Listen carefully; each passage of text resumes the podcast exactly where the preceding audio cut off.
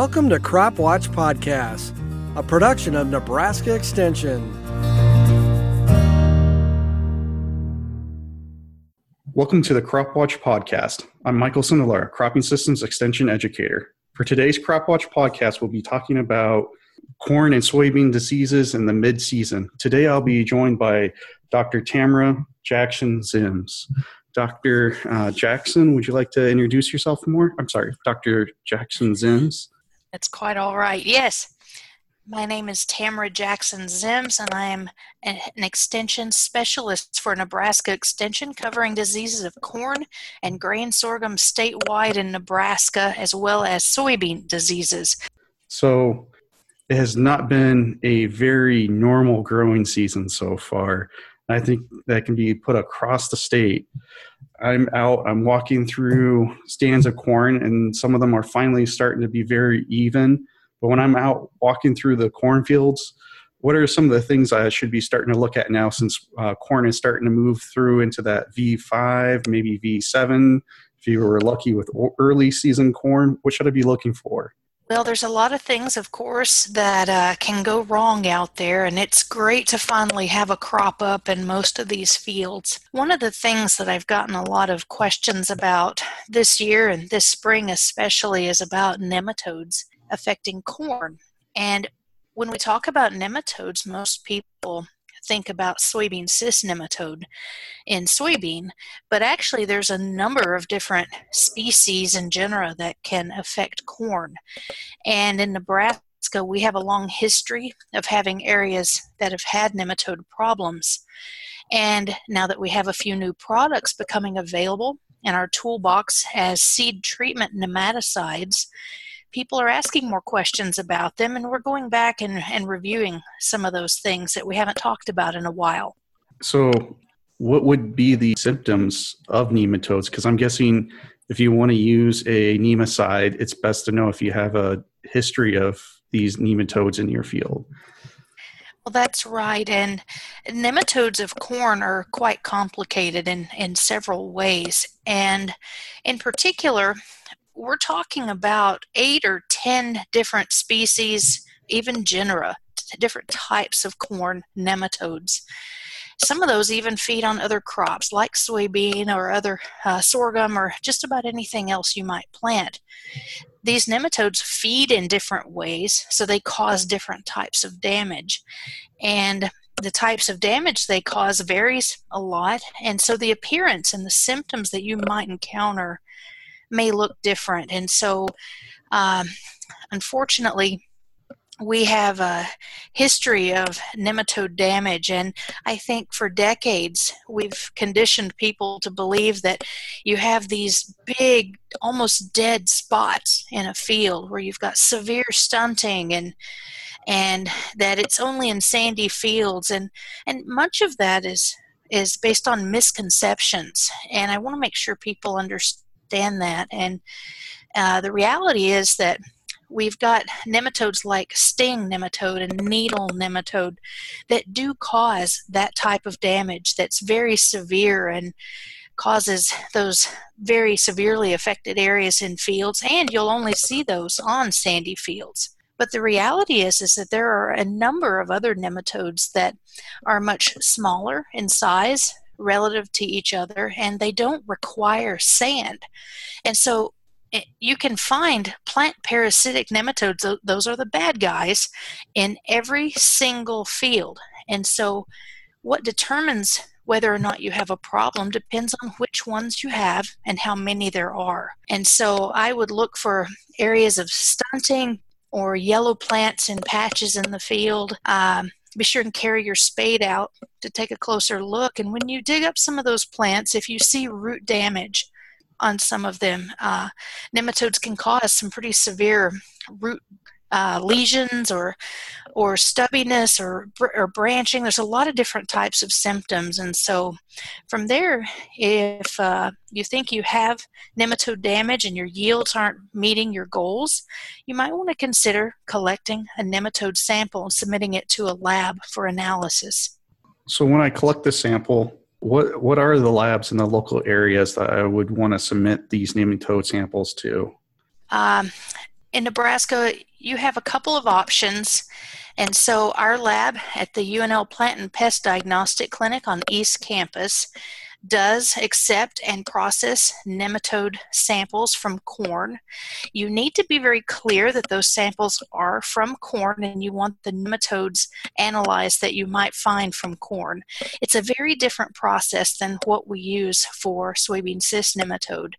And actually, when you look at those, you uh, you have to keep in mind too that you'll be charged for the ones that come from corn for corn and nematode analysis. Those are going to cost you about $40 per sample, whereas soybean cyst nematode analysis is free of charge right now. And the process being much different, that lab might need you to do something different. You may not just need to bring in soil, you might need to also collect additional small plants for root analysis. And so when our lab processes them, we uh, we will run those samples as well, or we'll take the tiny root fragments from your soil sample. And when you're using that probe to puncture down along the row, uh, you should be getting roots in there. You should hear those roots popping and snapping as you collect those samples. We collect those root fragments out of there and then extract nematodes from them. Um, I also forgot to mention, too, there's a second lab in Nebraska that will collect and process nematode samples, and that is called Nematest in, in Lincoln as well.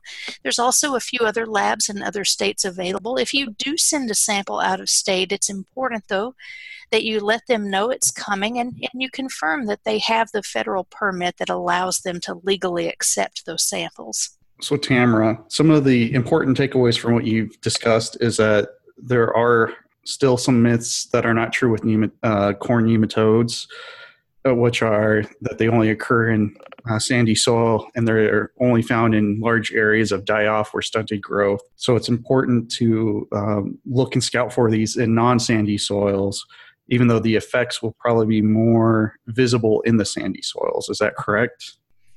Yes, that's correct. And and there are nematodes in every field. Often the worst damage they cause might be in those sandy fields. And and I would argue that it might be more common to see moderate nematode damage that may just cause a little stunting and yellow plants and that would be a good place to start your scouting efforts and if you were choosing to collect samples i think i would start there we'll talk about the uh, new kid on the block, the bacterial leaf streak. What are we looking for for this year? And is this really going to be one of the things people should be keeping their eyes out for? You know, this disease, bacterial leaf streak, is still pretty new to us. Uh, we've just only first confirmed it officially in 2016, and uh, but it is quite right, widespread. We've actually confirmed the pathogen in samples from 74 Nebraska counties since 2016. And so it's over most of the state, although it's much more common in some areas than in others. And so, what I would watch for is the development of irregular brown to tan lesions that will develop between the leaf veins on corn leaves. And they're they're usually very irregular and i mean that it's not that they're they're not perfectly rectangular. They may have margins that are a little bit wavy and they may have a yellow discoloration. That seems to be pretty consistent in what we're seeing. So i would hold those up to the light and see if you can see that bright yellow discoloration and that might be a clue that that's what you're seeing. We are seeing that already in nebraska and that's not uncommon. We've been seeing bacterial leaf streak development very early in the season, and it can continue to develop and spread for the rest of the season as long as we have favorable conditions. And so uh, I would make sure and familiarize yourself with that one because it can be easy to mistake that disease for some other common ones like gray leaf spot. So, Tamara, has there been any data collected on what the effects of bacterial leaf streak are on yield?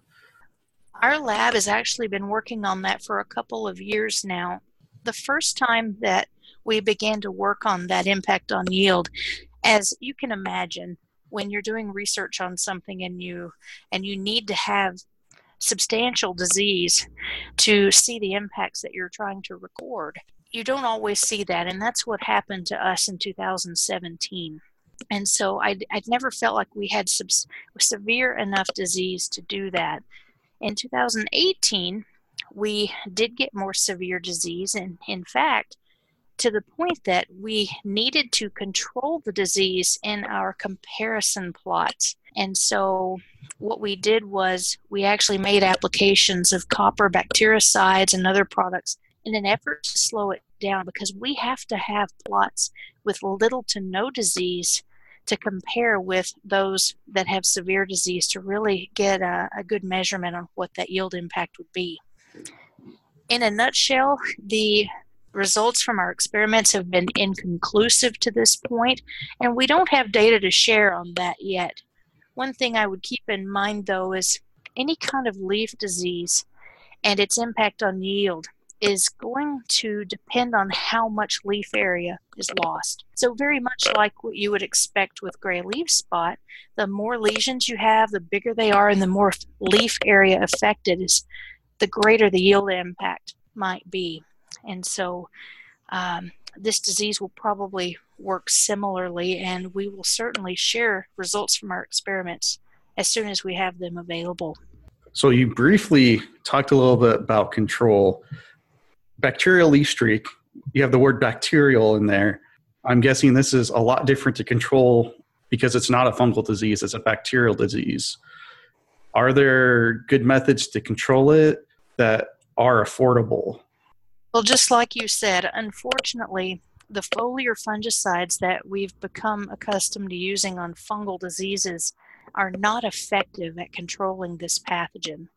And that makes it even more important to get an accurate diagnosis if you're unsure about what is out there or which disease you're looking at. And so, as far as management goes, we take advantage of the fact that we know this bacterium is surviving in infected crop debris from previous years. And so I would take advantage of crop rotation and I would also work with my seed company agronomist and let them know that you've got this disease and that you want to select a hybrid that is one that might have better resistance or tolerance.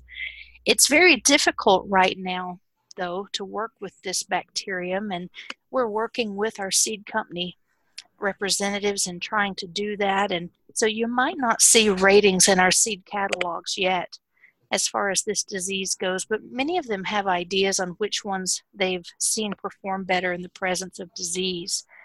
And so I would keep that in mind, your hybrid selection. But unfortunately, in the product testing that we've conducted to this point, we have not had consistent benefits with the use of bactericides, for instance. And so, uh, especially not with single applications, and we're, we're still going to continue to work with those. But at the moment, we, we can't recommend any of those products for use to control this disease. So you, you would say at this time, um, hybrid selection is a better form of control or management for bacterial leaf streak rather than using a bactericide. Yes, definitely. That and crop rotation, I would I would give that a shot. So we've been talking about corn mostly, but just seeing how wet and humid it is, what what diseases might we be facing in soybeans this coming year? That may be out there, or maybe in two to three weeks might be more of an issue?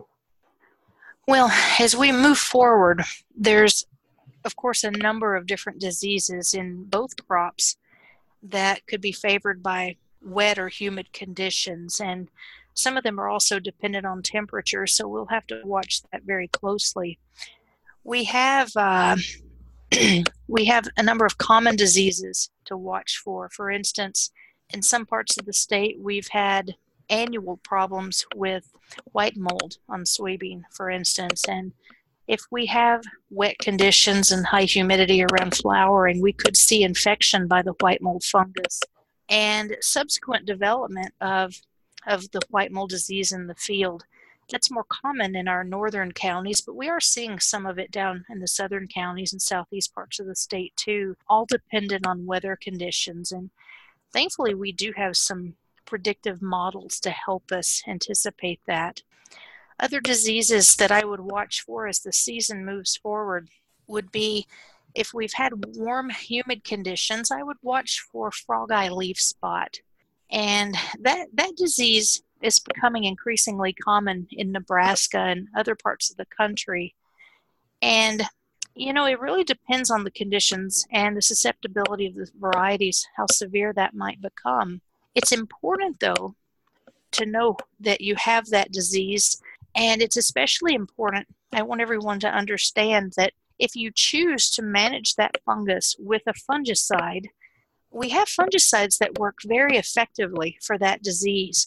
But it's important that everyone understand that we do have documented fungicide resistance in states around Nebraska. In fact, in counties bordering Nebraska, it's very possible that we may have fungicide resistance in Nebraska that has not been confirmed yet. And so, if you choose to make fungicide applications to control this disease, I would encourage you in the two, three, four weeks after that application to monitor disease development. And if you don't see a reduction in uh, disease or at least a slowdown of the spread of that disease, I would ask that you collect samples or, or let someone know so that we can test some of that tissue and see if you're experiencing a fungicide resistance.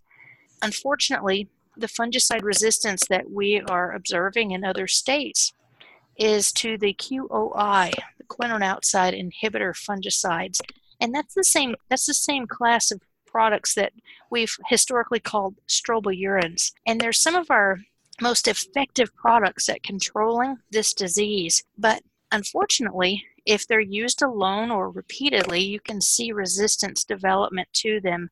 And it's a, a single site mode of action and a mutation. And so, if you develop resistance to one of them, you'll have resistance to all of them in that class. And so, in that case, we always recommend the use of a, a product that has two or more products from different classes so that we're not forcing the development of resistance and that it will give you more adequate control of the disease. That's all very good information there, uh, especially on strategies on how to actually keep our fungicide technologies effective, which would be using a project that has two different modes of action. So yes, two or more. We have a number of different products available to us now. So we're coming to the end of the Crop Watch podcast. I have some information to get out. The first one is that there will be a free field day near Carleton, Nebraska for a glyphosate resistant Palmer amaranth management. And that one will be on July 10th, starting at 8:30.